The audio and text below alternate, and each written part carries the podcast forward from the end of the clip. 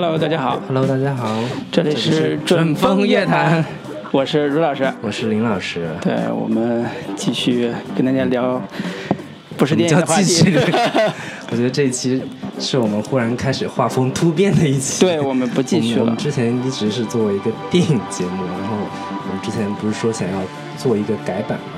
嗯然，后今天我们这个改版的计划终于开始实施了，对，我们要转做当转做一档旅游节目。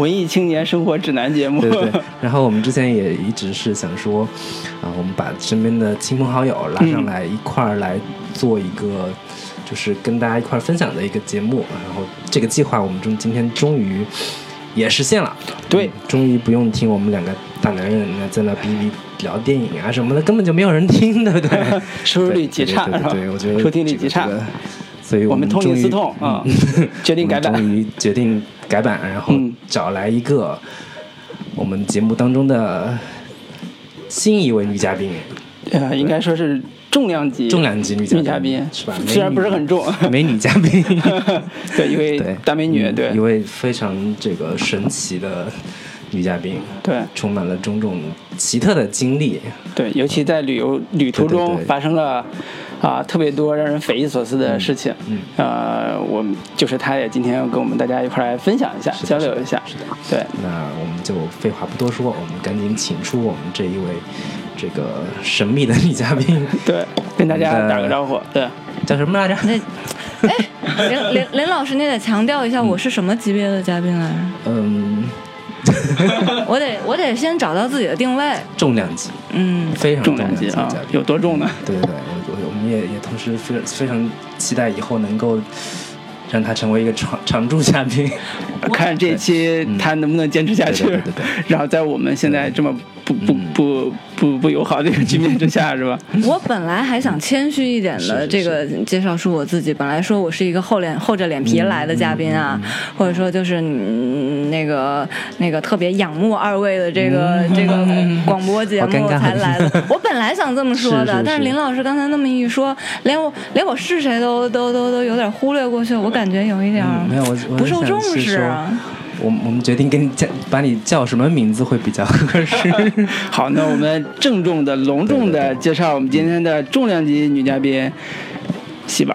哎，好，大家好，我是七喜，你们可以叫我喜宝。嗯，嗯，七喜老师，对，那么那么今天那个七喜老师来，我们其实准备了很多啊、呃大料，等着七喜老师。那么一一点一点来吧。首先还是那个想想想跟大家分享一下，我们为什么请这个谢谢老师谢谢老师。对，嗯，是这样，也是刚刚过完年回来嘛，然后长胖了不少，然后就，然后这这两天北京的天气呢，碰巧又非常的舒适，对，然后呃应，该是北京一一年当中最舒服的这几天。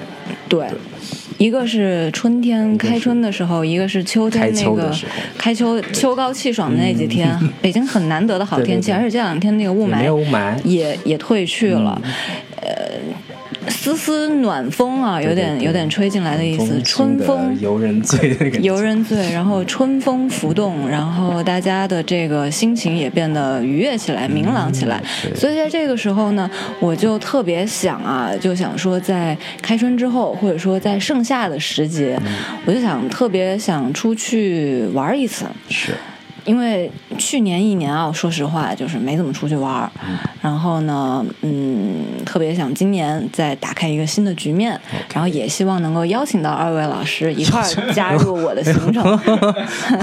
感觉我当时不敢不感觉是 不敢去。这个节目已经变成他的，邀请二位老师加入我的节目。你知道为你知道为什么他是现在这个样子吗？嗯就是我俩现在坐到一块儿，然后跟这个七喜老师聊的时候，特别有一种这个一，首先人是大美女，我们两个男生在一块儿。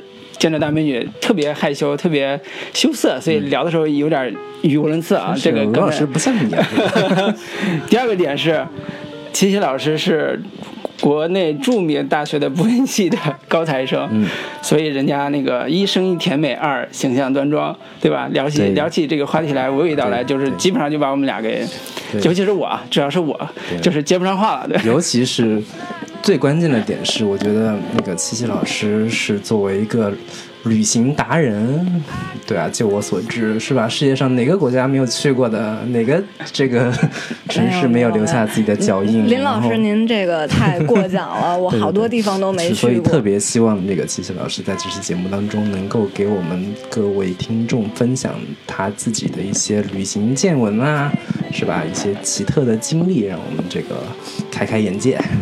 是吧？谈不上，因为大家现在多多少少都，呃，至少去国外玩过那么一两次，对吧？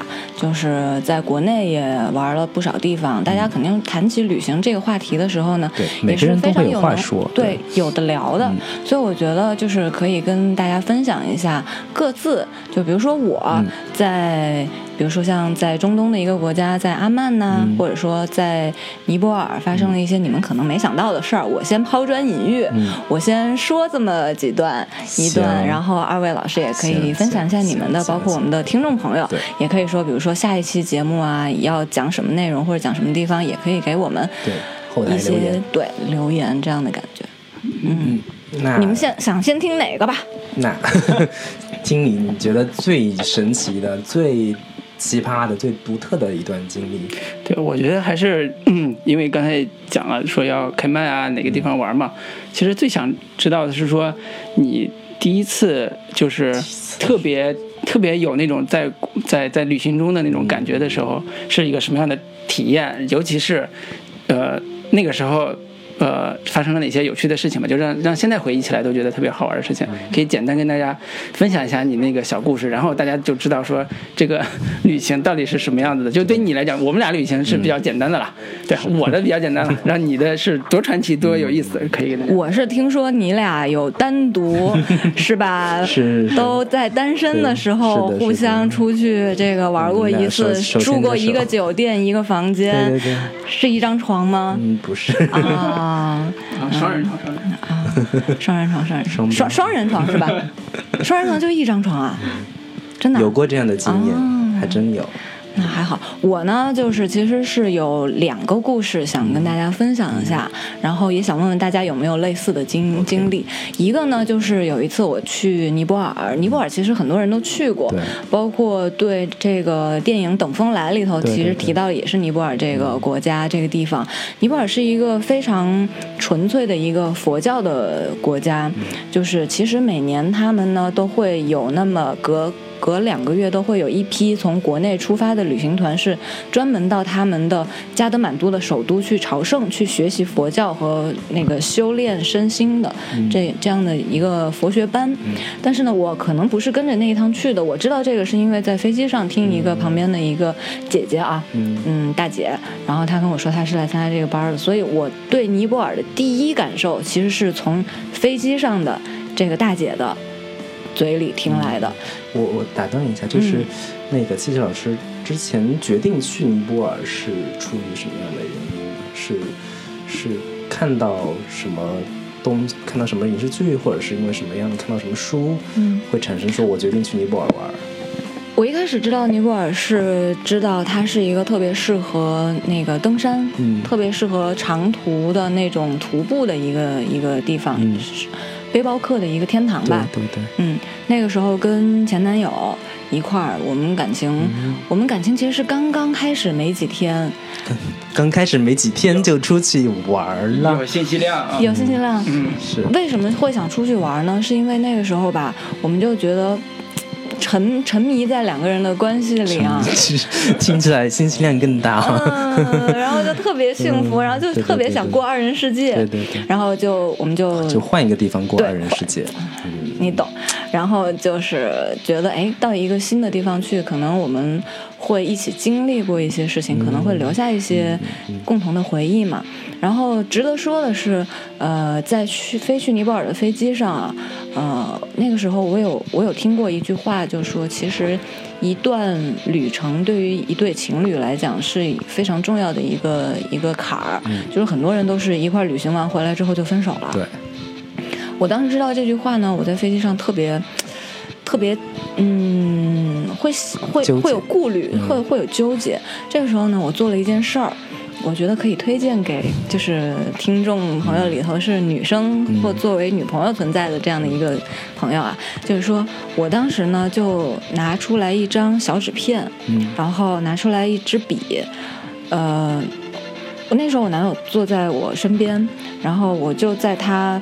嗯，我们都坐定下来之后呢，我就在那张小纸条上，我就写下一段话，我说，嗯，这一段旅程必定会经历过，必定会有千难万险，嗯。会发生，呃，会有呃摩擦和阻碍，但希望这是我们一起走过的路，嗯。我们能一同经历。哦。然后署名我的名字和当时的那个日期，然后还署上了当时我们要去的那个目的地，就是尼泊尔。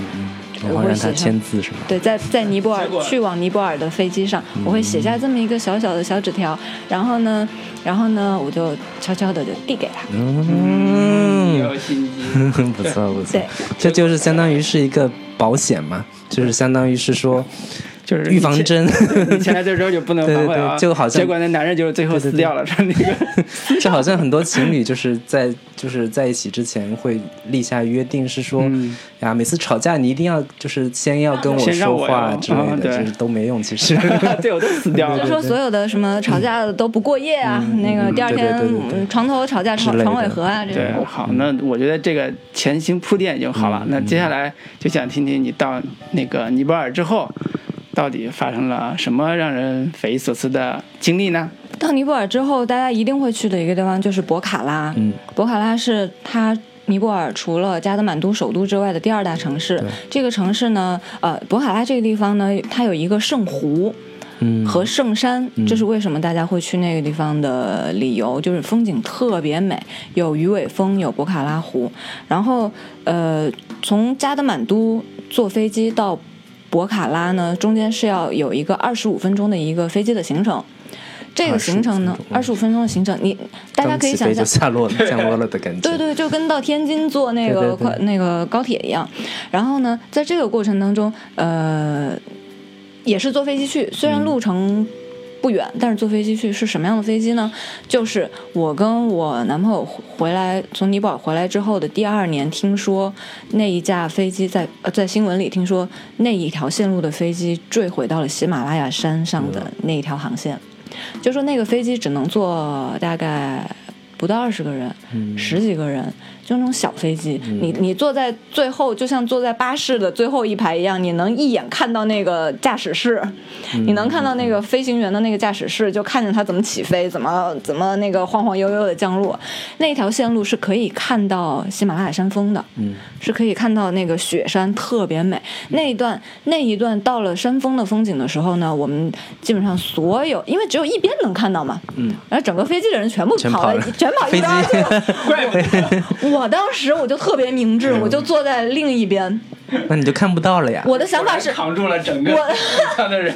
我的想法是不能让飞机 倒在一边。嗯，我我有那么重吗？嗯，可能可能我自己觉得这个我还是蛮有分量的啊。但是嗯，对，到了博卡拉之后，我的传奇这个经历就从这里开始。为什么呢？为什么呢？就是坐在我跟我男朋友身后有一个当地人，嗯。呃，面露凶相，我一直都不太敢跟他说话。嗯。就是包括下了飞机要怎么走啊，或者说我我们当时连酒店都没定，嗯。我们就就其实想问问当地人怎么弄，嗯。但没敢跟他说话，没敢没敢跟他这个搭腔，然后倒是他。反倒给了我们一颗糖，因为在那个那个航空服务里面有糖这一项嘛，然后我吃完了，然后我就特别看看着那个，希望那个服务员给我再来一颗。那个糖是为了防止那个耳鸣的，嗯因为飞机小，它不像大飞机它稳，飞机小它上升的时候会会对耳朵不好。然后呢，我就没有。然后好像这个面露凶相的大哥呢，他就发现了我这个需求，他就把他的糖给我了。然后我们就开始聊天。然后他就问我们说：“你们当地去了博卡拉之后有没有地方住啊？”我说没有。然后那你他说你住我呃我给你推荐一个地儿吧。嗯然后我说好呀，那是多少钱啊？他说也不贵，三百块钱嗯一晚上。然后可能在当地算是比较贵的，但是你想想比对比在国内的这样的一个消费水准，还是还是很便宜的，啊。看来林老师老是去儒家哈，是是是对儒家的这个价格表都非常熟。悉。对，有有有经验这是有阅历，儒家汉庭什么橘子水晶，OK，都都是你常去的地儿。好好，这个这个收啊。嗯，好，去了之后，我告诉你啊，三百块钱能住到一个什么水准啊？就是一个大的 house，嗯三层，住他们家。啊，那会儿没有 Airbnb 的那个，那会儿没有，好多年前呢，嗯，一一年的时候吧，还是一二年的时候，就独栋的嘛，你们自己住那个。对，特别美，就就沿着那个，就就在湖边儿。那他本人在吗？他本人在啊，他住一层，你们住楼上？我们住三层，就是就是上面还有一个大的阳台，其实感觉特别好。然后呢，他特就是第一天刚住在那儿，感觉没问题。然后晚上呢，来事儿了，来了，晚上有情况了，哎，就是我一我跟我男朋友一进到他们那个 house 那个那个楼里啊，那个楼不大，就发现有几个年纪比较小的这个男生。穿着那个白色的背心儿，然后他拖着踏拉板儿，然后短裤，那个身上皮肤的颜色都黝黑黝黑的，然后眼神也特别犀利啊那种，出来迎接他。我心想，哇，这个人地位不低呀、还有人来迎接，然后呢，呃，果不其然，反正我们在当地也没朋友，我们就想说，哎，那大家一块儿聊一聊呗，把东西行李收拾好了之后，大家一块儿在大厅聊一聊，就聊晚上去哪儿。嗯。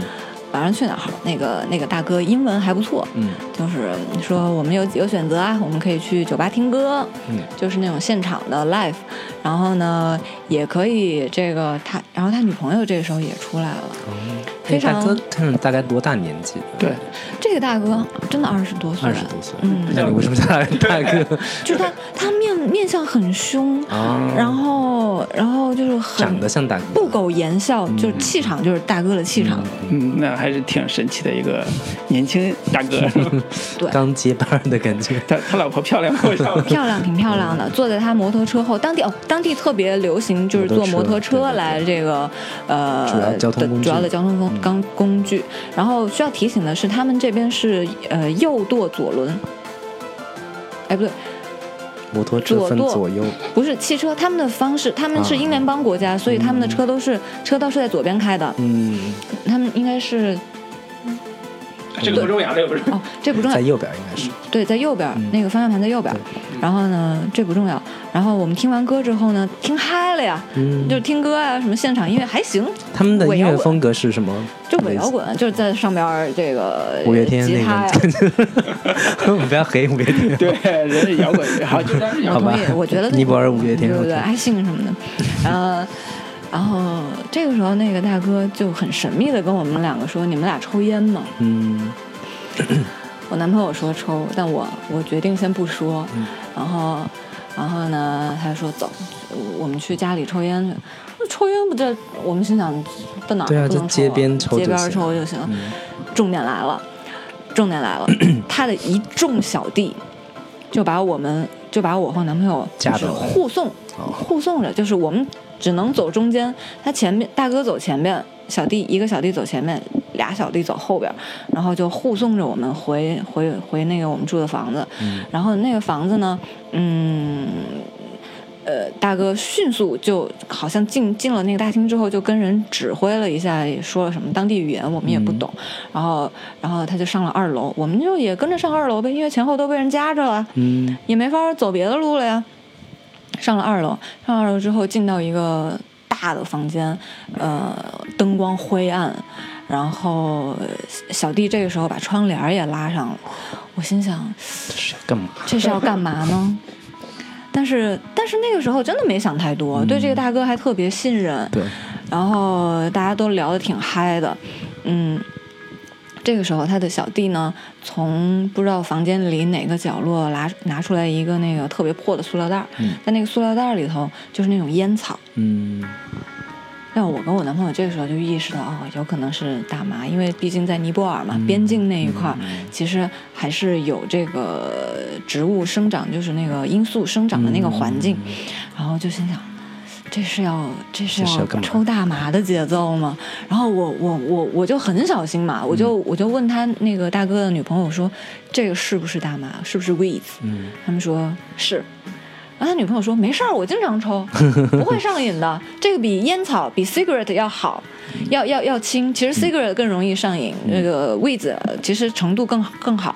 嗯，但是我我其实心里知道，大麻其实是致幻的。如果你你你你抽到一定程度，它是致幻的，但是 cigarette 好像不会。我心里当时特别害怕。讲真，你有没有一点点期待？讲真啊，讲真是有期待的。对啊，对，其实是有期待的。对会会怎么样？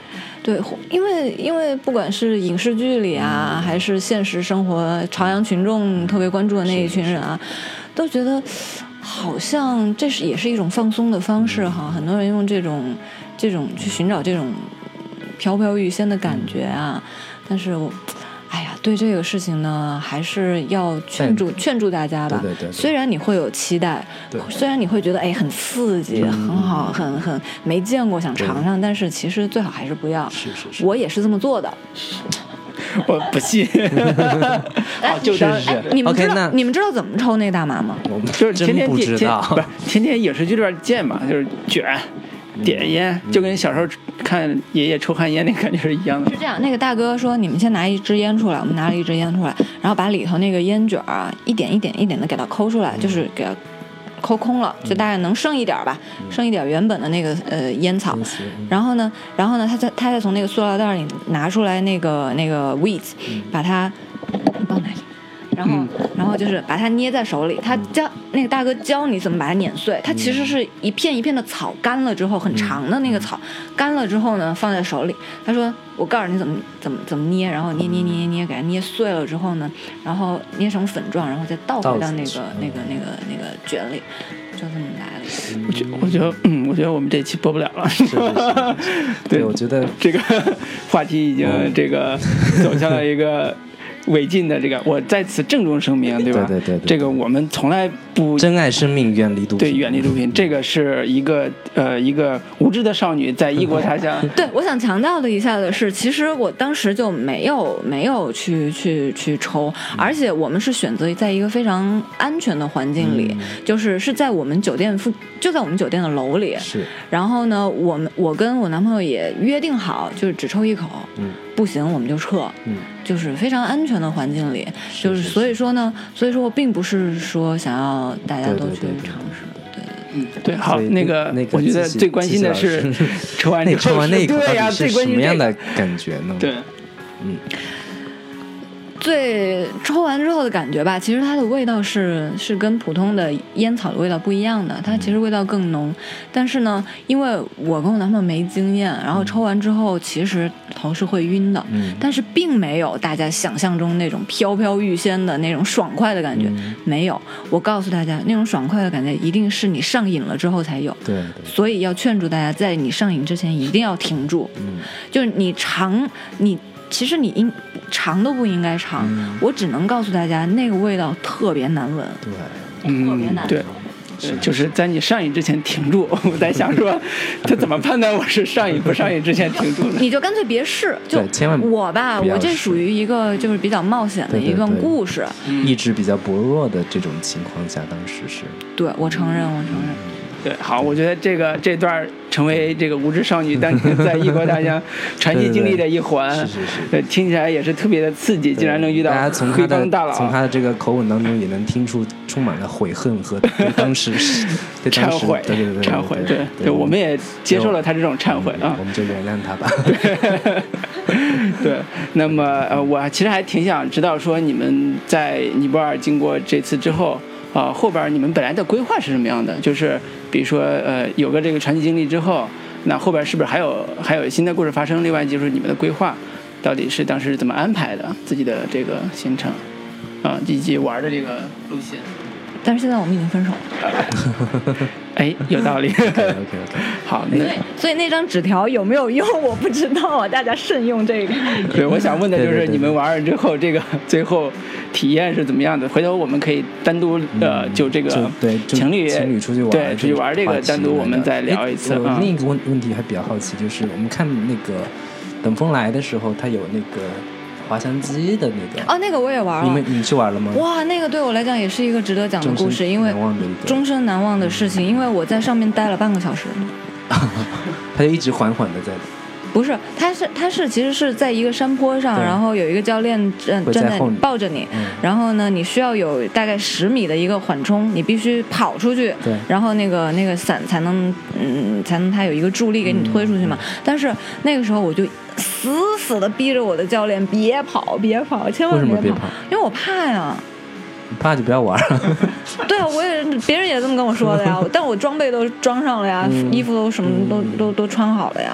但其实到空中之后，其实还挺安全的感觉，还挺安全的没有什么太太觉得特别惊心动魄、很刺激的那个感觉。嗯，上面的风景是真好，嗯但除了我眼泪横流这一点之外，没有太看得清楚。眼泪横流？怕抽大麻的主要不是不是不是，那已经是好多天过去了，那已经是好多天过去。所以啊，对，要提醒大家的，就给大家一点小小的建议啊。嗯这个尼泊尔是一个非常好的这样的一个徒步还有户外，嗯呃，放松心情的这样的一个好的一个地方。比如说，你可以选择呃两到三天的一个行程去爬山，去爬那个鱼尾峰。他们那边的山，各式各样难度的山都有，有特别难爬的高山，有特别嗯有比较容易的这种缓缓坡的山，非常舒服。你在路上会遇到像欧洲一些来的这种年轻人啊，他们是嬉皮士的那种感觉嘛。对，就一个人旅行，就就背包客，你能看到很多这样的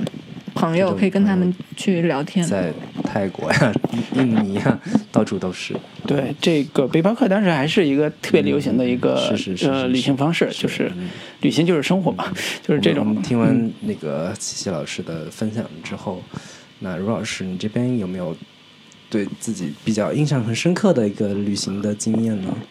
呃，我要分享的其实并没有那么高大上，嗯去出国啊什么的，就是当然也出过一次了，就是巴厘岛什么的。但是回想起来，最最让我觉得啊、呃感怀的一个、一个旅行经历，其实是在国内一次啊、呃长达一周的一个自驾游。嗯，啊、这个你你别点头，你也在好是吧？哦，对对对对对对，我也在对。对，我我我和两位在我在一个公司工作的两位同事，但是又是一个非常好的朋友，三剑客，就是当时某湖三剑客。三个男生对一起三个男生。出去旅行对是一种什么样的体验？对，那个呃，我们是计划是这样，就是从北京自驾，然后从北线走包头，嗯。到那个内蒙内蒙这条线到、呃那个是什么锡林郭勒还是什么玩意儿，嗯。就是呃，然后再往南到宁夏银川，对。啊、从宁夏银川再往南到兰州，再往南到甘南草原对，到拉卜楞寺，再拐回来到西安，到那个郑州一带，再往北一直开回北京，就是一个大圆环一。个圈。非常一个大圆环，然后整个整个旅行最最让我觉得愧疚的是，只有一个人开车，就是我，我们我们俩对对对，说是自驾游，其实是一个人开车。蹭蹭车其实蹭车，对，因为我和我对面坐的这个林先生嗯都他妈不会开车，对所以只有我们不在场的另外一位叫梁先梁先生，我们叫梁爷的那个那个好朋友，嗯只有他会开车，所以你就想一个男人开着车一周七天，嗯带着我们两个人走遍了整个大圆环几千公里我，们两个带着一个司机 一起出去玩了一圈。对对对。对，几千公里绕了这一圈，然后这一路那你觉，得你印象特别深刻的这个原因是什么呢？这一路对这一路，呃，除了自驾对这个点很特别，就是嗯属于那个自己想去哪就去哪儿。对，就是一个自我放飞的一个过程嘛。嗯然后其实最最核心的点是，呃，那是一三年嘛，一三嗯年应该是七十一的那那一周，对吧？对。然后那个那个时段是我人生经历里边儿啊、比较灰暗的或者黑暗的一段，就是嗯一二一三年那两年，就是那个时间点是我一个回归的一个过程。所谓回归，就是因为我是在西北上的学啊、兰州上的学，我呃，银川有我的好好好好同学，兰州有我的好同学，西安也有我的朋友，就是在西北那一带，其实我有点人脉，是吧？啊但是呢，我我多年之后，在我离开大学校门那一刻起，我自己对自己发过誓，我发誓是说我再也不回这个学校。就是那是一种就是决绝的背叛的感觉，就是我再也不想回到这个山沟里边的一个校区，待在这里待了四年，然后就是把自己的青春那时候就觉得把自己青春毁在这个地方的那种感觉。虽然学校很好啊，但是但是我看最近那个什么国外排排名，就是世界百强大学，还有我们兰州大学名列真的吗九十九位。哎呀，他敢操，世界啊但世界一百但已经比很多都 国内大学强多了。对对对是是是我母校都没有上榜。对，没有，我郑重声明，在座两位的学历和学校都比我好。对，那我我其实那个感受是我特别深的一种体验，就是当我有一天有机会再回到兰州，回到我的学校的时候，那种心境是不一样的。是是，我当时印象很深刻。回到那个罗老师的母校的时候，他特地带我们去学校后，就是后山有一段高高的阶梯，就是爬上天梯去，爬上去都都得差不多快半个小时了，然后嗯累得半死。嗯，然后我跟卢老师说：“你当时在学校有谈恋爱吗？”他说没有，我每天晚上都会爬一段这个阶梯。你就大概知道，就是古代妇女半夜守寡的情况下，满地撒黄豆的那个情景，就是把自己的利比多啊、荷尔蒙都给呃，发泄到那个阶梯上。对，因因因为因为兰兰大是一个特别独特的一个学校，它的新校区是建立在一个盆地里边，嗯，只是在一个小镇上，我们叫下观音小镇。那下观音小镇，我们又自称为，我们把学校又简称为下观音大学，简称夏大，就是这是一个我们自己自嘲的，但是厦门大学？对，但是但是其实想说明的是，我们生活在啊、方圆几十公里只有一个学校的一个情况里边，而且是你要进城得要坐大概一个小时的班车，那个班车是只有啊。从学校那个是那个自己的本部，呃，就学校我们的校区发始发，然后上高速才能大概一个小时到。你如果坐那种啊、所谓的公路那个那个就是所谓的卖票那种、那种呃县里边卖票那种车是要更长时间，两个小时、三个小时。对，所以基本上很少去市里边，就是我们感觉是一群被自我放逐或者被放逐的一群人，然后在里边有被自我放逐，就是这种体验这么深的时候，我我那那一次回去啊、最大的感受是我仿佛看到了我当年的自己，看到我当年为什么。上这个学校为什么要离开这个地方？为什么要去做现在就现在做这个事情的一个一个原因，就是在我人生最灰暗的时候，重新回到了那个起点上，然后找到了，好像找到了当当时的自己，就是那个感觉是非常奇妙的，就是以至于到去年我们毕业十周年的时候，当时是正儿八经名正言顺的要回回学校嘛，那时候就没有选择回，反而就不想回去了。对，反而就不想回去，因为那个时候我觉得我已经我已经就是 get 到了当年我的我的那个点。那是不是旅行的意义对你来讲就是找回自己？我觉得旅行特别大的感受就是撕毁面具，撕毁面具就是撕毁你自己在一个地方所固有的伪装的那些，让你觉得是你，好像是你你这样的一个面具，但是你回到那个点的时候，你知道，其实那才是真正的你，那才是真正你想做的那个那个样子。呃，你可能很痛苦，你可能很很纠结，但是那是你发自内心的有生命力的那个地方。老师当时我就在他旁边，我就完全没有感受到他在找自己的过程。我演示的比比较好，对，因为因为，得一趟旅行回来之后，你去慢慢回味的时候，才知道很多事情可能都。是自己回去之后总结出来的，哎这这意义都是人赋予的。呃，真的是，因为我咱们规划那个路线的时候，其实并不是为我这次是是是是回学校规划的，而是说就是路过，仅仅是路过路过兰州，我就想，既然路过兰州，为什么不回校区看一看？那时候没有想着是回那个校区，但是回到那个校区，站那个山顶上，看着楼下的一排的。教学楼，看着我们曾经在那边烧烤的、奔跑的、放风筝的、踢球的那个叫我们叫更原上的那个大坡，就是那个那个山顶上，因为山顶是平的，因为它是黄土高原，山顶是平的。站在那儿的时候，我突然就泪流满面那感觉，但是没有没有哭了，就是这真的是每一处都有你的脚印，每一处都有你的汗水，每一处都有你就我知道我在哪个地方哭过，我知道我在哪个地方躲着去看书，我知道我在哪个地方曾经试图向一个女孩表白，就是所有的所有所有的经历都在那个地方去掩埋，就黄土之下就掩埋着你的过去，然后你现在在在在你的人生道路上遇到了这么灰暗的这么黑暗的一个时刻的时候，你应该去怎么做，应该去往哪儿走，这个是我。就是，即便去了国外，即便去了很多国内的其他地方，但是每次回想起来那一段儿，永远都是。呃，几千公里的旅程，几千公里旅程，在那个节点上，我找到了自己那种感觉，是我就是迄今为止都特别、特别感动的一个时间点。嗯，这也是我后来呃在旅行过程中，我其实还是有意识的说我我在找什么，我在看什么。对，这是我的最大的感受。嗯，那我的简短的 讲完了啊。嗯嗯，林老师，你的那个你来问我，来来 Q 我。哎，你的那个在整个人生历程里边儿，哪一次旅程让你最最受启发，或者是最开心，或者最好玩？嗯，呃，其实不是最好玩，也不是最开心，而是印象最深刻。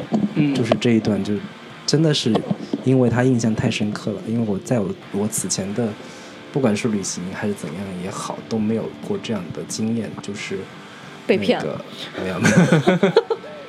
我这么精明，长得不像被骗的人。我是我是在泰国清迈的时候，呃，去清迈边上的一个那个那个那个地方小镇，我忘了叫什么名字了。然后那时候是两个人一起去，啊、对这个，但是另一个人是谁不重要。是哎哎 有故事对对对，有意有故事。然后当时就有意跳过重点，嗯，当时最最那个感受最复杂，不是最复杂，就是最有意思的是，我们当时想想要去租一辆那种小摩托车，在泰国，就是沿着它的那那种乡间小路上骑骑着，然后去去到各种地方，感觉特别自由，特别特别开心。然后，然后泰国那会儿就是管的也不严，就是完全只要你想租，他就给你租一辆。我当时甚至连怎么启动那个摩托车我都不知道，我问他说怎么开，然后他告诉我摁这个摁这个，哎，开始当时开着就开起来了，但是一开始都还比较的小心谨慎嘛，开的速度特别慢。那时候你多大？前前前年二一四年的时候，二二十六七岁，对对对不会开摩托车，不是二十七二二十七八了，对，真的不会开摩托车。跟我一样，我也不会。然后 其实也没有不会的，只不过说心理上会有一些害怕嘛。嗯嗯就之前也没怎么开过。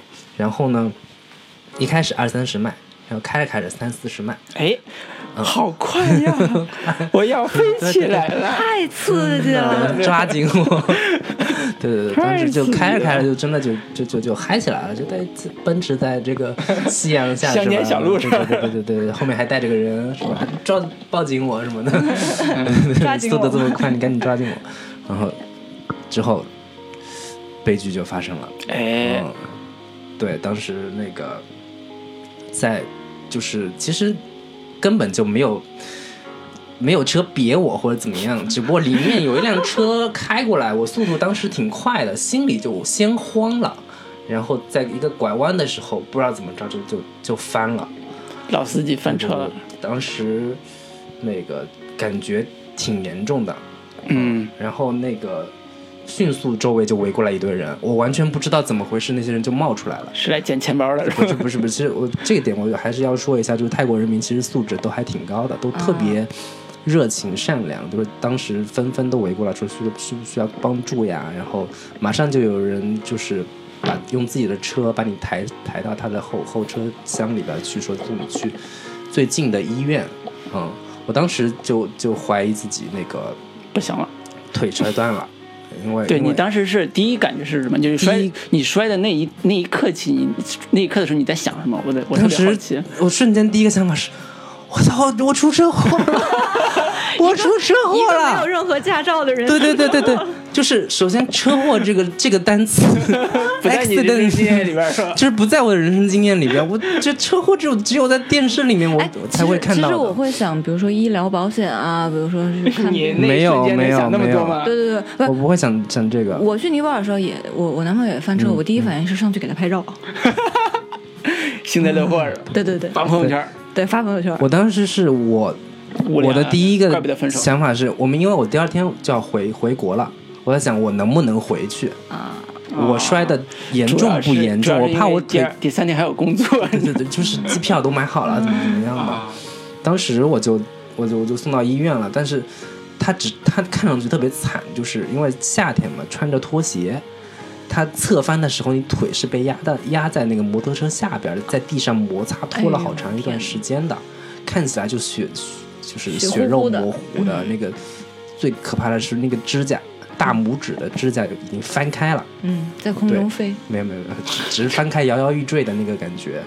然后我当时就，而且那天已经已经到晚上了，也医医院里边也没有那种就是值班医生可以给你拍个 X 光啊什么的都没有了，他只能让你就给你简单处理一下。说没什么问题，他但是那个护士就看着我脚这样的，给我清理一下，说要不要把指甲拔掉？我说不要，我怕疼。说那你就留着吧，给我包扎一下。然后第二天我们就去泰国的另一家医院去那个拍一下 X 光，就确认没什么事儿，其实骨头没有伤到，只不过说有有一些肌肉的挫伤之类的。嗯，然后当时就一瘸一拐的，就是从那个。呃，泰国坐上飞机就回来了啊，还能让你坐飞机？对对对，可以坐飞机，可以的，没问题。对，感觉是一场生死虚惊一场的生死 生死生死边缘。对对对对对对对对对，就是当时我最最印象深刻的就是当时车翻掉的那一个瞬间的那个感觉，就是。我操！车祸，主角是我，终于开始对对对对，在空中翻过这样的感觉，对对对。啊，对，你知道我听完你俩讲完之后，我最大感受是啥吗？嗯，太他妈危险了，真的。一个是坐着那个小飞机，第二年那小飞机掉到喜马拉雅山了；一个是你开摩托车翻了，就感觉好像真的只有你们黄土地最安全，对对对，还还可以泪流满面。但其实我我觉得旅行中这种小插曲是最让人难忘的，就是。你发生了一点危险，但是这个危险是在安全范围内的。对对对对，这个是最，所以才会被今天拿出来来来回味、来津津乐道的这个这个点。对对，好，那我觉得我们呃三个人简对简单聊完我们的那个旅旅行经验之后，放首歌跟大家，然后下一趴我们聊聊说我们到底应该跟谁在一块玩，或者说在旅行中带着一个人的体验到底是什么样的。我们来放一首这个。七七同学给我们推荐的一首 Tom Waits 的《If I Have to Go》。OK。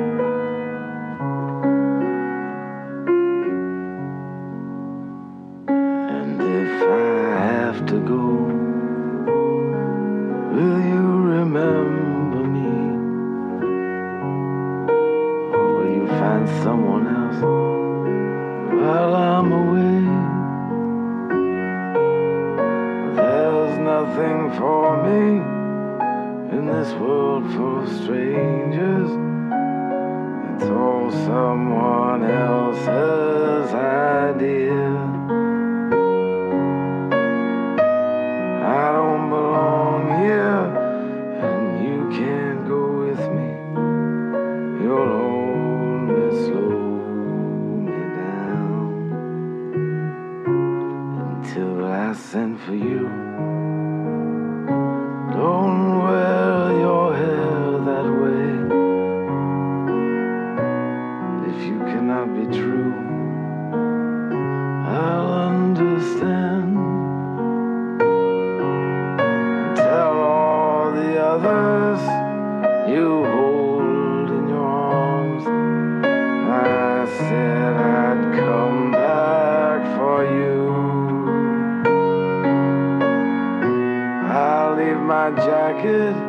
key.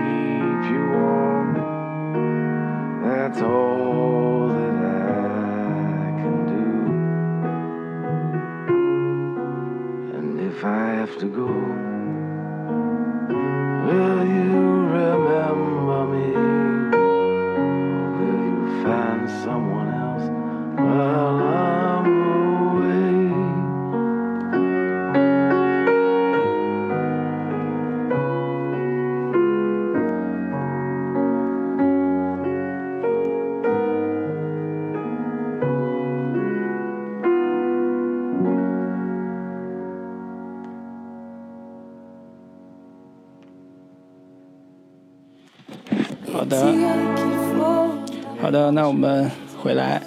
If I have to go，对，那那个齐齐老师有没有这个特别的原因说，特为给大家分享这首 Tom Waits 的歌呢？If I have to go，嗯，就是正如大家听到的这首歌的情绪一样，就是它是一首很丧的歌。嗯 很丧的、很不很不舍的歌。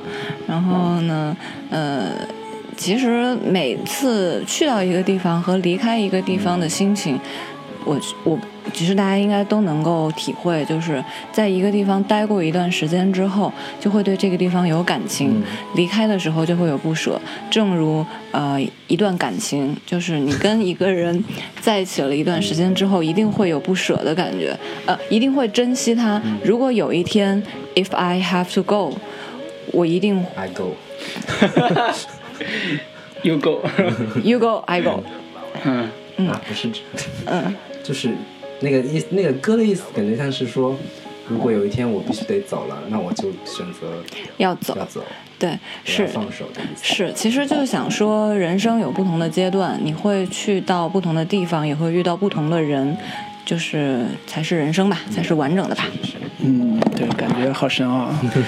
对，那我们今天这现在这一趴就是啊、聊一聊旅途中的人的事儿，就是因为刚才也聊了嘛，一个跟前任，对，另外一个就是我们每次旅行大概有这么几种模式嘛，嗯。要么就是独自旅行，啊一个人出去，一个人出去浪。浪。I'm lonely and I'm alone，。我很浪，对。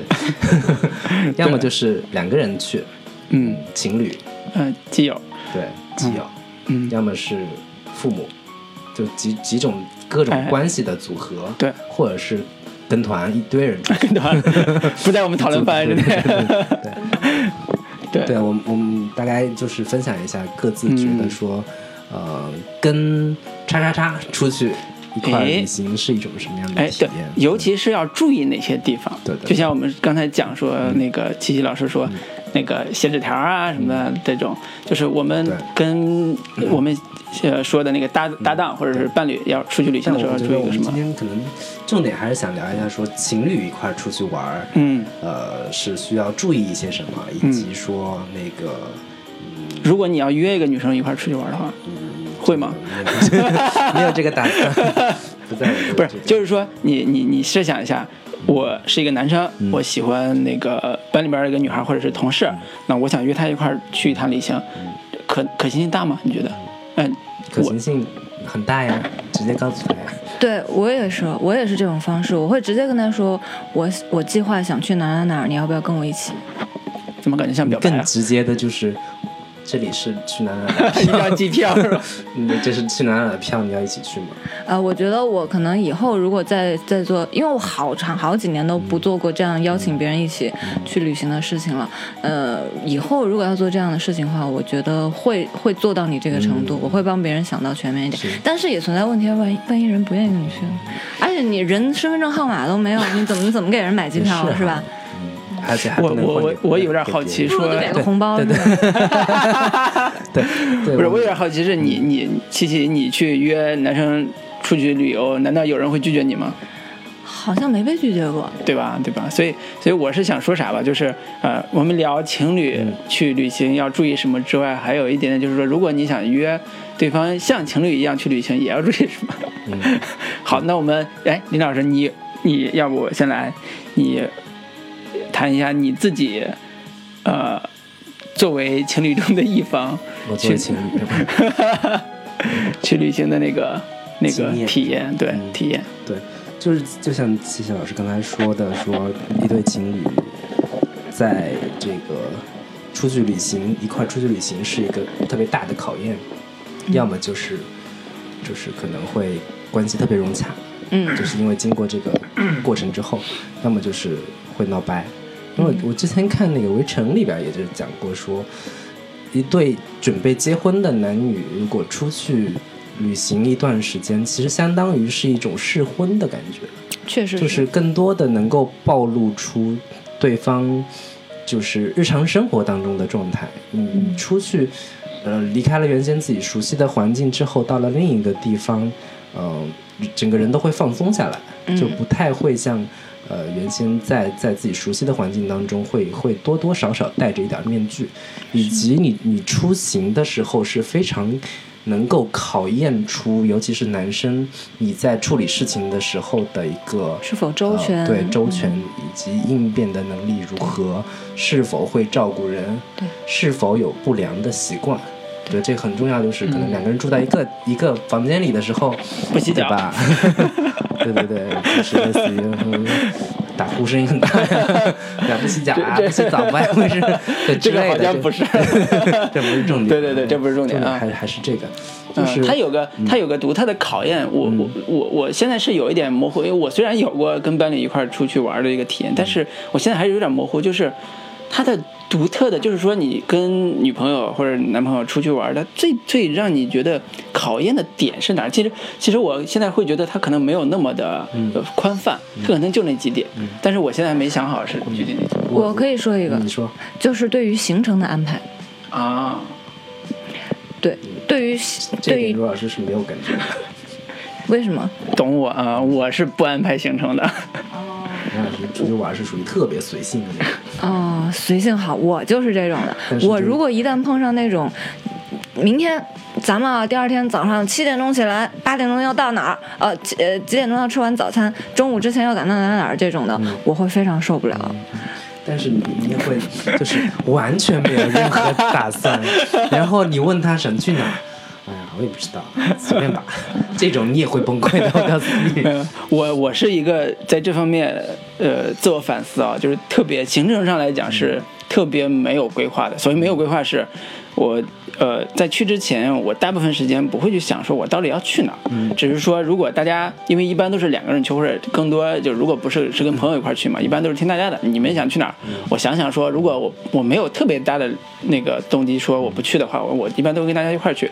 如果这个旅程里边有有一个地方我特别想去的，比如说我上次说那个呃兰州这个去了兰州想去校区，那我会提出来说我要去那个地方。对，一如除此之外，我基本上很少提意见，也就是说我很少承担责任，就很少 专门去规划这个路线。这是就是好好在是大家都比较宽容我，这个这一点上我还挺幸运的。但是你刚才说，你觉得这个点是对呃情侣之间特别大的考验的点是什么？就是一个是一个是呃，这个人对未来的规划感，嗯一个是他对自己的要求和对对方的要求。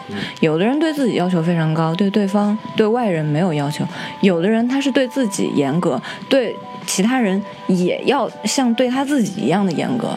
嗯，我觉得在这一点上是会产生一些矛盾的。嗯嗯，就是能够看出这个人的品性和一些呃脾气的一个一个一个机会。嗯。而且也也也有时候也会能够看得出来，一个人是否愿意为另外一个人就是宽容，或者说付出，就是说啊，本来我也想去一个地方，你也想去那个地方，那我们是不是可以商量出来一个最佳的方案，而不是说啊，我一味着要迁就你，或者说我我只需要你一味着来迁就我。我觉得这是一个沟通的过程哎，看这个哎，这个点我觉得说的特别好，就是它是你是在制定一个旅行路线图，需要协商，需要沟通，需要妥协。那你在人生的路线图上，你也一样需要沟通，需要妥协，需要对吧？哎，好吧好吧介绍了。哎，好，好那个林老师对，嗯，我是觉得就是呃，情侣之间出去玩的时间点很关键。你是说相识的时间点，就是相识到多久恋恋爱？对对对对这个时间点上。恋爱开始多久出去玩？哦，我是觉得最有意思的其实是两个人刚开始认识不久的这个情况下出去旅行，一个月、两个月一。个月一两个月这样的时间段出去旅行是最有意思的，对也是最好玩的。王苍蝇，对，就是因为在那样那样的时间段，可能正好是处于热恋阶段。那热恋阶段呢，可能两个人彼此都还有一些伪装的东西还没有彻底就是卸下来。那这个时候出去玩儿，呃，会会特别有意思的就是，在出去玩的一开始的过程当中，还端着，还会有一些就是呃跟自己原先本性不太一样的，但是慢慢的这种点就会就会暴露出来。他跟那个认识很长一段时间之后出去玩的那个感觉是不一样的，。就是因为认识一两个月，说我跟你也不是很熟，对分了就分了。对，所以这种 这种阶段下出去玩，它有一个放大的功能，就是、嗯就是把把很多如果有有优点。是是更加加分的就是把这个优点给放大了。如果是缺点的话，那这个缺点也会放得很大。嗯就是女孩在这个这种时候，其实是有不确定性的嗯因素在的。就是你们刚认识还没有很久的情况下，女孩还处于一种要想要考察你的这种阶段下，所以这种情况下，就是回来之后会分手的这个几率也会变得非常大。嗯，对，我觉得这个是特别重要的，嗯。在每个时间点上，甚至你规划不同的路线都很重要。对，有的有的是适合这种初级阶段的，有的是适合高级阶段但是嗯。就是就我自己的经验来说，就是不管你是初期还是中期还是后期，我对于情侣之间的这个建议就是，你你表现出最你最真实的样子就可以了。我我是我是这样觉得的，你因为你不管怎么样，那个旅行过程当中，你无无论如何怎么掩饰，你这种东西，你哪怕不在旅行当中体现出来，你回来之后还是会慢慢会会表现出来。我觉得我就是可能男生要在这种旅行当中，呃，尽量的去去多多照顾女生一点儿，但是是说，呃，怎么说呢？嗯，我我我个人的经验就是，不要还是不要有太多的掩饰的这种成分在，就是尽量表现真实的自己。嗯，呃，我觉得你说的特别有道理，我估计很多男生做不到。对嗯，对，因为尤其是年轻的、嗯年轻的男生，他可能自己还是从一个宝宝的阶段嗯刚刚出来，嗯他也没有什么特别多的照顾女生，尤其是尤其是在路途上照顾女生的这样的一个想法。我真见过有女有男生让穿着高跟鞋的女生陪他走回家的那种，就这这真的可以分手好。几站的这种情况，真的这真可以分手。嗯，对，所以这都是感觉有故事啊，这个。对，那个我自己对于情侣出去玩，其实。呃，因为我刚才也讲了我的人设啊，就是就是这种，我最大的理想是不要误机，你知道？我刚才我刚才所说的就是按照你你来说的，就是永远都保持自己最真实的那种状态，永远就是哪怕我出去情侣出去玩，我也不会说太我去设计行程啊，我假装去那个怎么怎么样一下，所以我就成了，是你的意思是吧？就是你也不不会害怕说暴露点什么东西对。对对对，可能的确是。我想问二位老师一个问题啊，因为毕竟是出去玩嘛，有新鲜的风景，对有好看的好吃的呃好看的风景、好吃的食物。那在这个旅途当中，你们认为是两个人之间的相处更需要你多花一点心思，还是说带着带着你的伙伴一起去欣赏外面的风景，这个比例要怎么分？我我我听懂你意思了。对，尤其是比如说二位刚才讨论的这个情侣，嗯，无论是刚开始认识几个月的，还是说认识了，比如说一年两年再出去，这样一个比例，你们觉得是哪个更重要？你是说那个两个人一块儿的时间，嗯和呃一起去去呃看风景的，看风景，嗯嗯我觉得这两两个之间并不矛盾。我我能理解他的意思。我这么我来说一下我的一个另外一个旅行的经验吧，就是我们去呃，我跟我女朋友去巴厘岛那次，就是我们住的地方应该算是很不错了，就是那个当地的那种 villa 小别野，呃，一晚上一千五。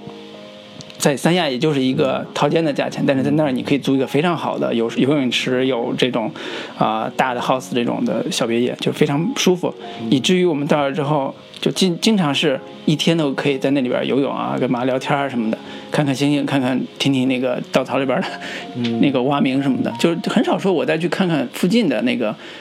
乌布的那个那个什么大城市的所所谓大城市，就首都那个文化宫啊、什么皇宫啊这些。当然，当然，在整个旅途过程中，我自己的体验是，呃，在合理的，就是不要影响你们俩的这种舒适度的基础上去安排路线，就不用那么紧张。我从来不会安排 紧张的路线，我只会说大致的，今天去皇宫，那就今天去皇宫逛一下，然后路上可以多走一段，看看旁边的街道，然后陪他一起走走，然后到了皇宫看看展览，那是我想看的，他也可以陪我看一看，但是又不是很着急，说必须两个小时之前看完。然后到了海边也可以逛一逛，就是这种，就是有大致路线，有大致的时间规划，然后呢，两个人去享受这个过程，嗯。而不是说我就是为了看风景，为了到海边必须二十分钟到，必须一个小时到，这个会对两个人的这个情绪产生特别大的影响。嗯。对，所以我我最大的理想就是，呃，大块时间规划，然后呢，享受那个两个人在一起的时光更多一些，而远远超过你去看那些东西，因为你你你只是走马观花看了一下，你真正最后回味的是你们两个在那那那个过程中的感受，这是最重要的。我是我我大致同意刘老师的一个看法，但是我我我很好奇的一个点就是，嗯，当你们一对情侣出去玩儿，你们俩的意见发生了分歧，就是你们俩的可能兴趣点不一样，对同一个地方，可能 我说我想去当地的一个美术馆去看看，他说我想去那个游乐场，我想去另一个就是主题公园儿。嗯但但时间时间上可能就只有那一天时间，嗯那那这这种事情况下，你们会怎么做选择？嗯，我我要不我先说吧，我觉得啊，要换做年纪轻一点的时候的我，我可能就会陷入内心非常的纠结和焦灼，我可能会牺牲我去去去陪我的另外一半，嗯。去完成他想去的事情，但是我内心呢又很纠结，希望他也能迁就我，但是但是这种情况啊只存在于年轻时候的我，但是现在呢，年纪大了呢，就觉得其实两个人也可以有两个人的空间，不要因为，对 对，没错，就是分开。其实也在一个城市里啊，只不过是一个美术馆跟一个游乐场的距离啊，或者是一个海边的距离啊。我们各自先分开两到三个小时，然后我们再商量好一个地方再见面，不是更有在异国他乡邂逅的感觉吗？但是我怎么感觉是两人分开之后会各自遇到另 另外一个人，你是电视剧看多了，然后在那里突然遇到了一个真爱，然后就是在犹豫说两个小时之后要不要去那个地方再跟那个人会合。情节有点是是是是有点狗血这个有点嗯。对这你会怎么去？我你还不是刚才我的人设嘛？对吧？啊 我随便几乎不是我几乎很少在旅行中去坚持自己想去的地儿，很少，因为我正如之前所说，我享受的是这个过程，嗯我未必有那么想去的一个地方。其实我我我我呃。呃，或者说我在规划我的路线的时候，肯定是提前跟人沟通过，嗯就说我想去哪儿哪儿哪，他也同意了。如果他不同意，那我们就想一个折中的办法，是不是能完成？如果像刚才讲那么极端的一个情况下，那我就会说服自己说去那个地方也很好玩，嗯然后我就跟他一块儿去。对我来讲，呃，我这么说吧，呃，人文环境里边儿，就我跟我现在的女朋友，人文环境里边，比如说去看什么博物馆、展览馆、皇宫什么之类的，那一般都是我兴趣比他大，所以一般都是他迁就我。嗯。但是如果去自然环境里边，比如说海边啊、瀑布啊、那个潜潜泳啊什么之类的，他兴趣比我大。但是我因为我体验比较少，我这种地方我去的少，每次去我都有很新鲜的体验，所以我一般去了之后，我反而能收获很多很好玩的东西，就是感觉好像很互补，就是就是这种这种，可能你找到对的人就是这样感觉。这是这是撒狗粮的意思吗？你这是？对，其实就刚才七七老师也说的是，你说的这种情况是一种比较理想化的情况，就是你找到的对方恰好也是这么想的，嗯，也是觉得说我们大家各自分开去玩去看自己的风景也挺好的。那如果就是碰上女生，就是一般这种情况下是女生觉得，哇，那两个人一起出来玩，干嘛要分开，各自去 去去自己想去的地方，那多多没意思呀。嗯，就是本来出来玩不就是要创造我们共同的回忆？那这个时候啊，其实就是要讲到这个心理建设的问题，还有就是你对对方的期待，你是不是以及腻了？你是不是跟我待腻了，想要自己去去去去去自己静静 之类的？嗯。对，你知道女生肯定会，对女生肯定会有那个时候，但是我说实话，我没有过。我，知道你没有。我没有过这种情况。我要么就迁就人家，有，但是我一定不会说去去责怪对方。嗯，我觉得这涉及到一个就是你对于对方的期待，嗯。就是你如果对对方的期待是说，嗯，你要陪着我，嗯。那个或者说我我我说什么都对，如果你说是这种期待的话，那你就必须接受你女朋友对你的这种期待。嗯。嗯。我我觉得我我觉得我们可以换个话题问这个事儿啊，就是说，在你跟你的呃伴侣或者是男女朋友这个旅行的过程中，遇到的最坏的事情是什么？嗯。或者你能想象到的最坏的事情是什么？嗯，其实这个问题我我想换一种方式问，就是、嗯，你们有没有在旅途过程当中跟情侣吵架的经验？嗯，没有，好吧，没有，因为因为我人生地不熟，我怕我怕弄丢我自己。但但事实上，就是情侣出去旅行吵架是个特别容易发发生的很容易嗯发生的一个一个事情，我没有，好吧？呃，你呢？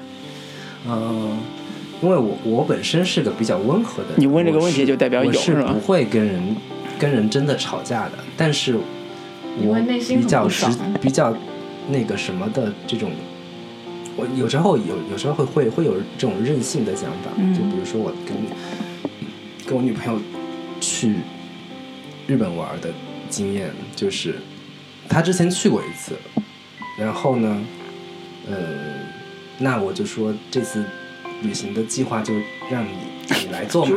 对对对，因为你毕竟去过一次了嘛，是不是？你太高看女生了。然后你然后呢，他就他就做了做，其实她其实是个非常非常认真、细致、靠谱的一个女生。哎对，必须得夸她她！她回来之后写了万字长文，把自己的攻略就是嗯换我，我肯定不会这么做。对对对，然后他他之前也设就是设计了整体的攻略，如何如何怎么样。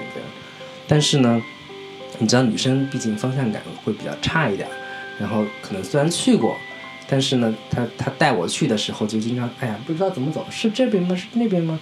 就搞搞不清楚。然后我我也我我我会有时候也会不太不太耐烦，就说你不是来过吗？你这个人，为什么会不知道呢？就是就是就就就会有这样的情况出现。嗯，对，女生就会特别不高兴。我得替你女朋友说句话，嗯是是是你这真不能埋怨她。我在北京，我都有时候经常找不着东南西北。我就说你还好意思说人家？咱们出去玩的时候开车，你拿着导航都没找着东南西北，好吗？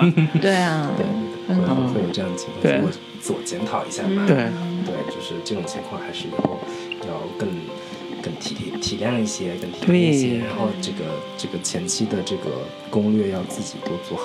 嗯就还有一个有意思的事情，就是我们因为去日本的话，稍微好吃一点的饭店都得提前定位，如果不定的话，会排队排很久。对对，然后呢，我我我我有时候会那样，就是就觉得，嗯，我不太相信那那种就是可能评星很高的那种饭店，可能未必有多好吃。然后我就觉得，可能我随便走进一家路边餐厅，可能说不定也会比较好吃呢。嗯，然后这种情况下，可能会跟跟女朋友会发生一点分歧，她就觉得我我要排两个小时，我一定要吃到这个饭。嗯，那我我的我我我的经验，我的情况就是，也不用非得排这么久，我都饿死了。我先在路边找一家其他的，我先吃吃吃看，嗯不好吗？他的嗯感觉就是，那既然来了，就一定要吃到最好吃的这个这个地方。嗯对我不知道你们有没有这种这种情况。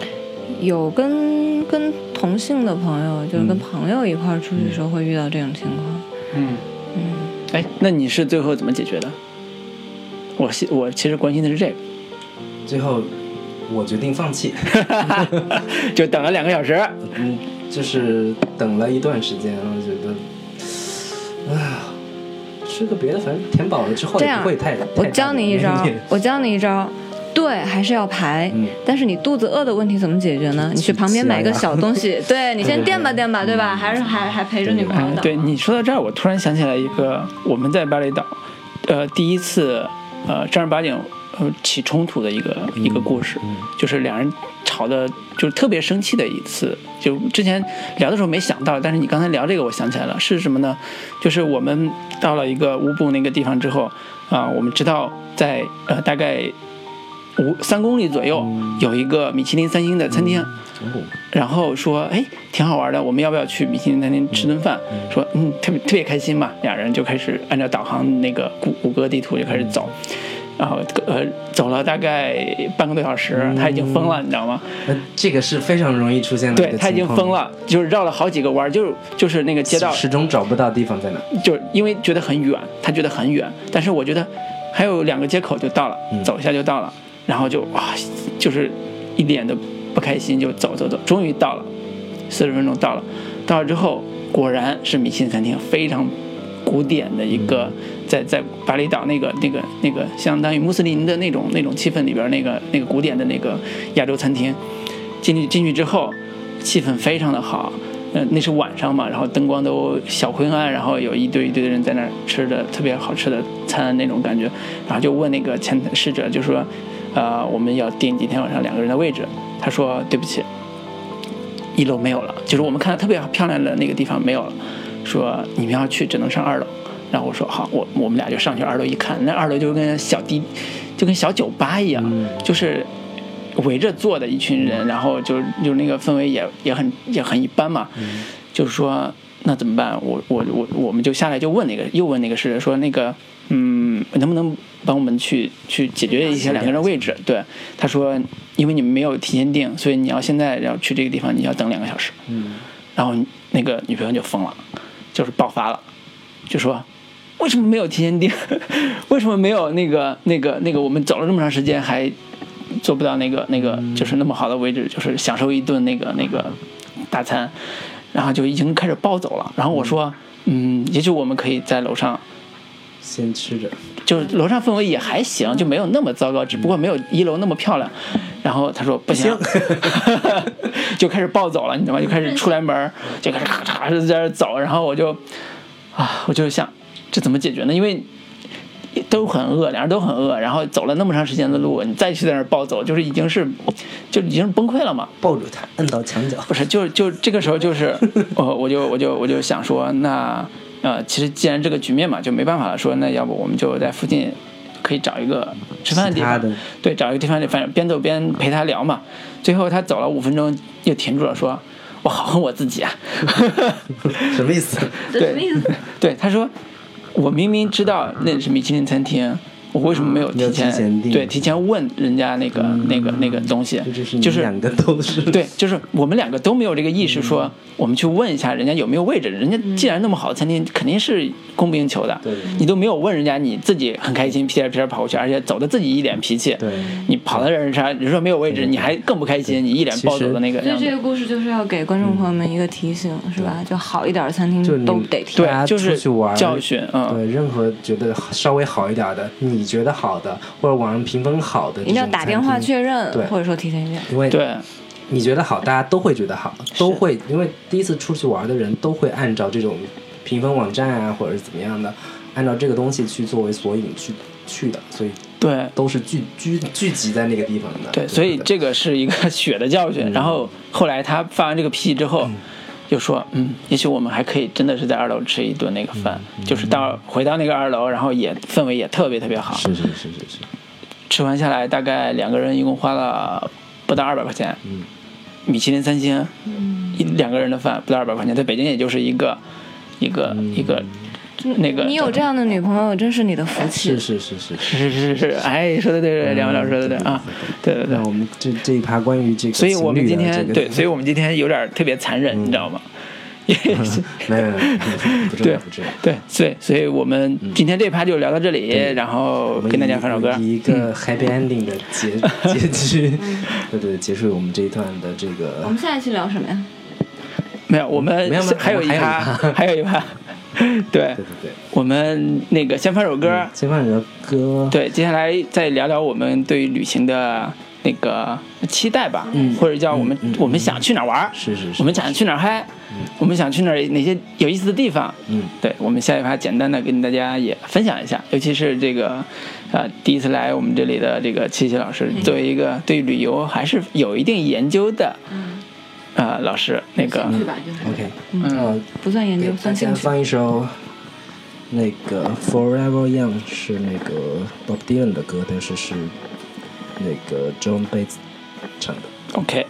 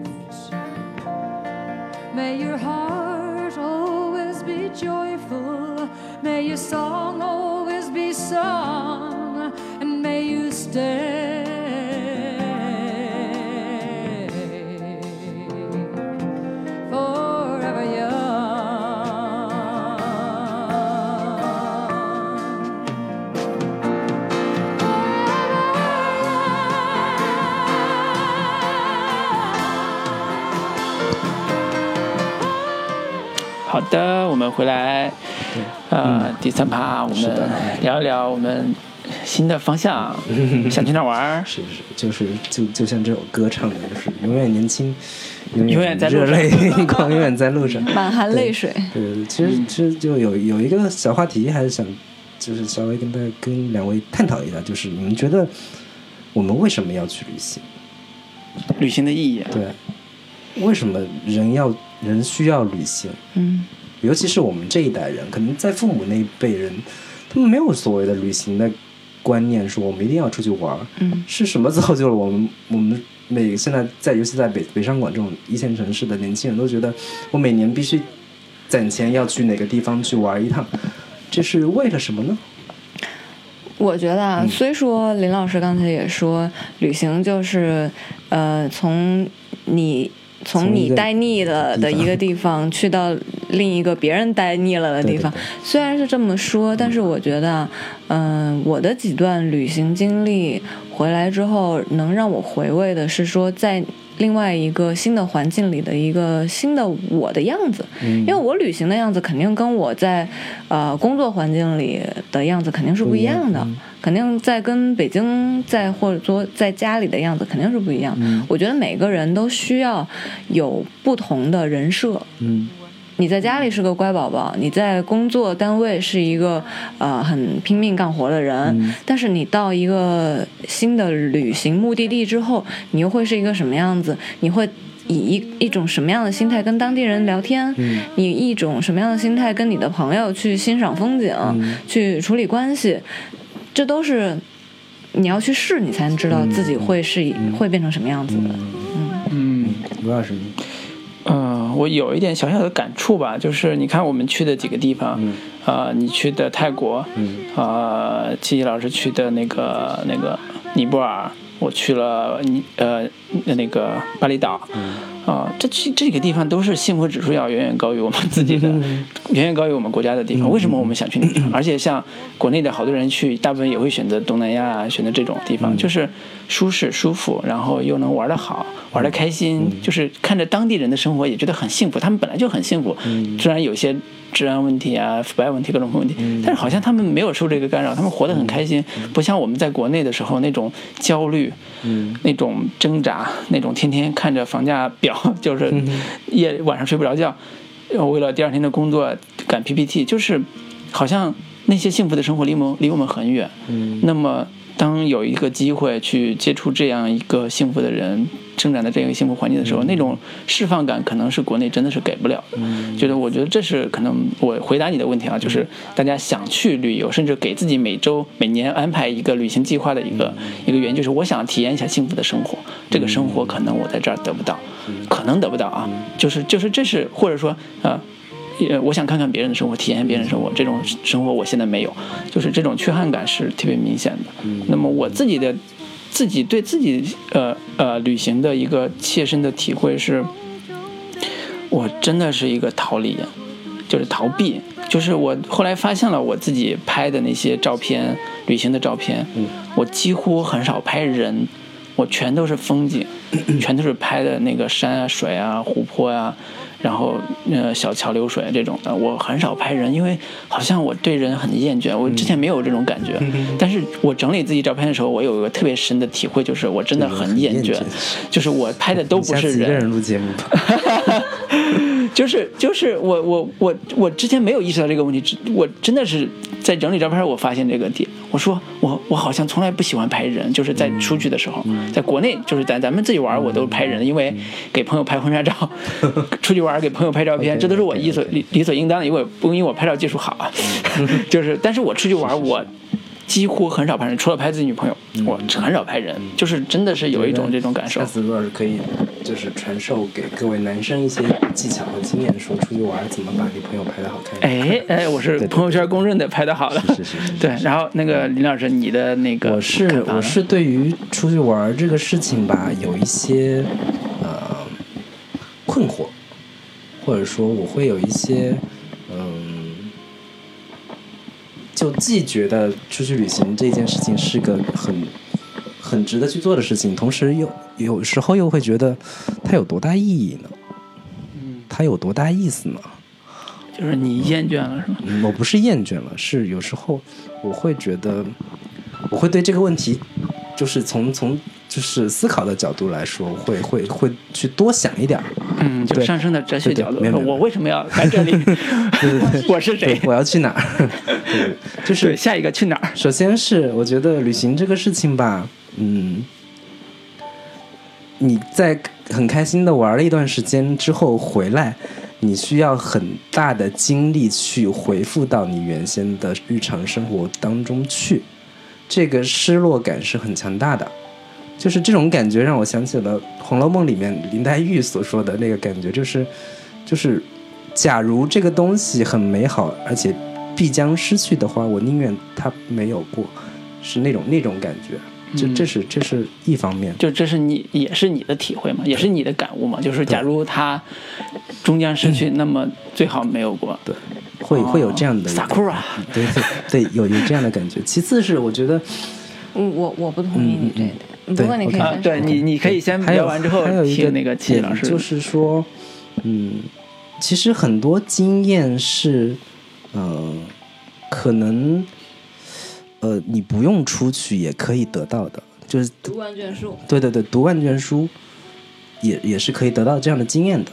嗯、另一个更重要的原因是，我觉得很多人纯粹只是为了出去玩而出去玩儿。就是我不觉得你在出去玩之前有做好了非常嗯非常细致的准备，说我这一趟出去玩我要感受什么，我要去。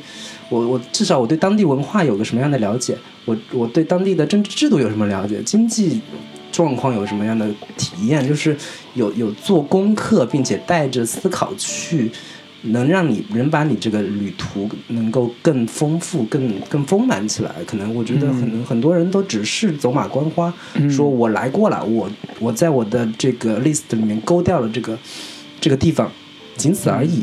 我我是觉得这样是是可能，当然这是每个人个体自己的选择，我没有没有没有没有必要去去做太多的评判。但是我是觉得这样的旅行也是没有太大的意义的。嗯。你说到《红楼梦》，其实那个薛宝琴的妹妹，呃，薛宝钗的妹妹薛宝琴，她从小就是跟着她她家里的父亲，就去过很多地方，不是她自愿的，就是不是说她啊，我一定要去个某个地方，她就是跟着家里一块儿去到周边，算起来也有十个省了吧，那但。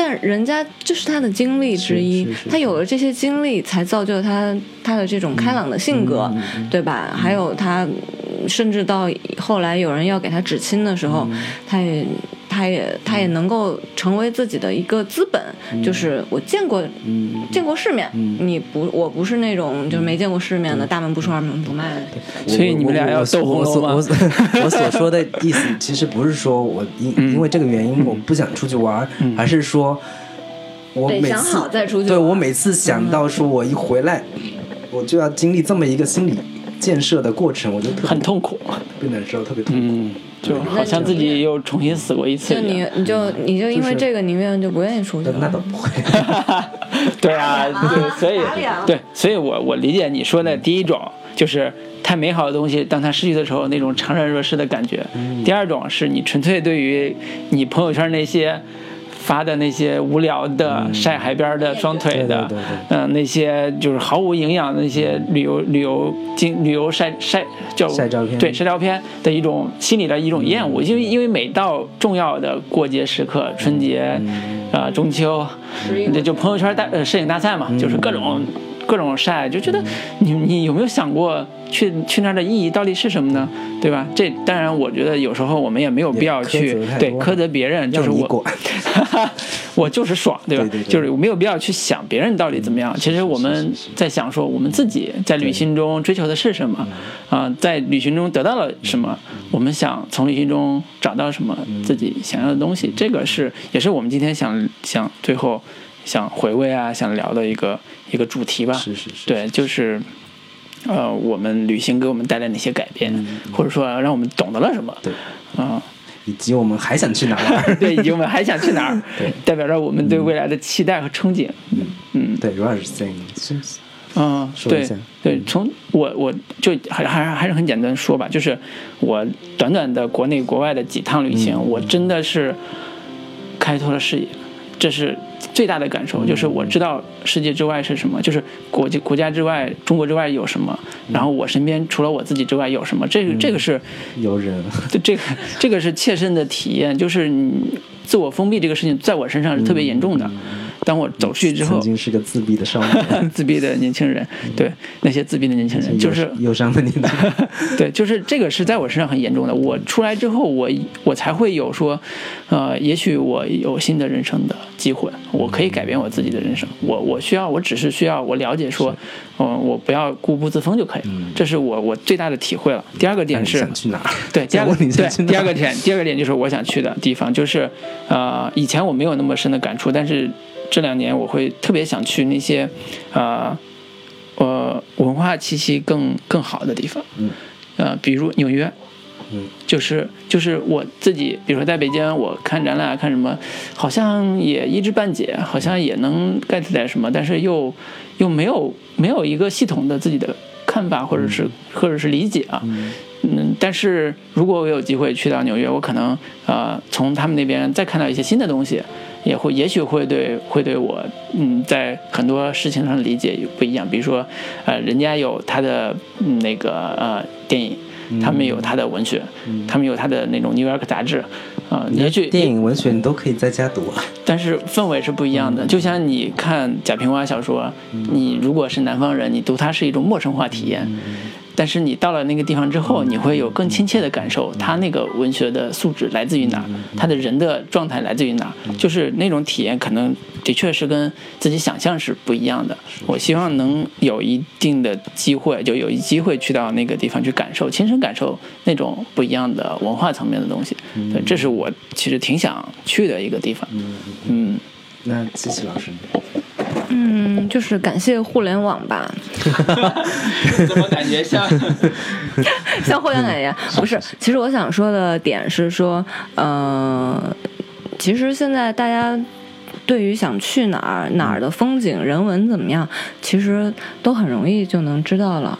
对，尤其是什么 VR 技术，对，虚拟现实啊，等等等，都都都可以更好的帮助你对，尤其是现。现在有一些像呃呃美国当代的那个 MoMA 呀、像还有法国的一些博物馆，其实他们都有做那种线上的你能看到的那些场景，甚至、呃、比如说我去那个菊园的时候看那个、看那个荷花，嗯。你真不如。在网上看的好看，因为现场人太多了。是是就是你都看不到细节，然后就是正因为是这样，当然这个有点悲观啊。其实我还是挺愿意出出去看，到现场看。但是对于我来说，更重要的是跟谁一起去。嗯，去哪儿不重要，跟谁？哎，嗯，跟谁我还在寻找。观众当中如果想约的，哎大家可以约起来。哎哎哎哎对对，这个这个是不是要那个这个呃我有点跑啊？这个我我首先声明啊，七七老师是我身边这个漂亮指数排前三的，嗯啊，前两个是谁？前两我还没看到，对，你自己你女朋友第一个是你女朋友，前两我还没没看到别人第。二个是就我女朋友不在之列啊，就是永远不要拿 不是永远不要拿自己的女朋友去跟别人比，这是我的一个原则。对我是说，在我身边的，对？我我也没懂，我就第三吧。对对对对，所以所以这个这个其实可以把等会儿把微信号留下，开玩笑开玩笑开玩笑，就是希望你有机会能就不是有机会了，就希望你找到一个能跟你一起啊、看风景的人，啊、或短或长无所谓啊、有一起看风景就好。那林老师，长点儿。嗯，我我其实我我我之前会想说，其实我没去过的地方，我都会想去。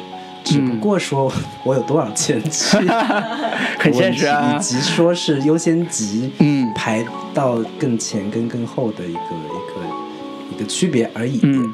那 可能其实我我首先排的优先级比较高的，其实是想要去欧洲那一一大一整块儿都欧罗巴大陆都能玩一遍啊你是去看球吗？看球也是一方面了，嗯。西班牙啊等等的这些都想去嗯看一看一遍。嗯其次想要去北欧那一块儿游历一趟，像冰岛啊、挪威芬兰啊、啊芬兰啊这些这些这个发达资本主义国家哈，然后那些年轻人们每天没有工作压力，生活啊工作压力没有没有过着高福利的生活，每天最大的烦恼就是想清楚今天吃啥？不是，人家想讲的是自己喜欢男的还是喜欢女的，对 对对，我想啊，这这是到底是一种什么样的社会跟国家？那其实我另一个非常感兴趣的国家是印度，嗯。对，呃，我觉得去印度会是一个需我需要做大量功课的一个国家，嗯。就是我我需要在去印度之前，至少对印度的宗教有一个非常清晰的了解，嗯对印度的政治制度嗯。有有有有一个很很很有很有很有意思的了解，嗯。就是同时我我听到各种的传闻说印度各种脏乱差，然后嗯食物完完全没法吃，各种嗯。咖喱，然后也、嗯。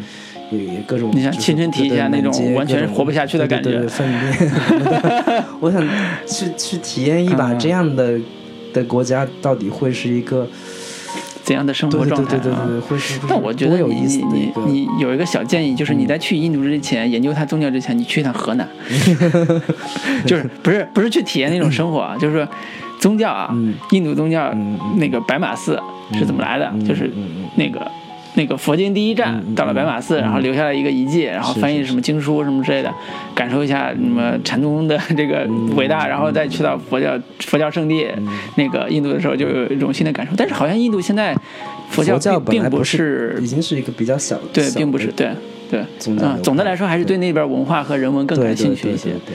嗯，好，那你有有有规划说哪一年去吗？明年吧。哎，好，那我们就明年回来之后再跟大家分享这个 印度之旅和纽约之旅，还有你的这个另外一个人这个之旅。嗯嗯，幸福之分享下一个前男友的，开玩笑，开玩笑，开玩笑开玩笑路顺利。嗯，对对对，啊，征婚其实到此为止。那我们今天聊得很开心，对，聊得很开心，我们也特别特别感谢啊，琪琪老师跟我们一起度过了这样一个美丽的夜晚。对，希望以后还能经常跟琪琪老师一起做节目。你不怕我抢你饭碗？我不怕，对，早就我就腻了，早就，早就不想录了，是吧？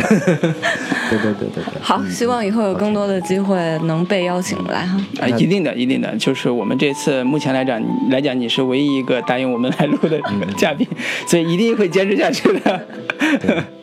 嗯，那最后给大家来一首歌，好的。你推荐的那首哎什么？我不念名字了吧？这个这个名字是呃，对，呃，旋转宝铃的一首，旋转宝铃的一首歌，Rolling Bowling 那个一首叫歌名字叫《老婆不在家》，老婆不在家，听一首这首老师这，个有什么暗含的意思？就是开心，对对对没有，就是老婆不在家，很开心。OK，嗯那，就像旅行一样，我们很开心，嗯，好那的。最后那个，我们今天晚上就到这里了，到这里，嗯，跟大家说再见。拜拜。拜拜。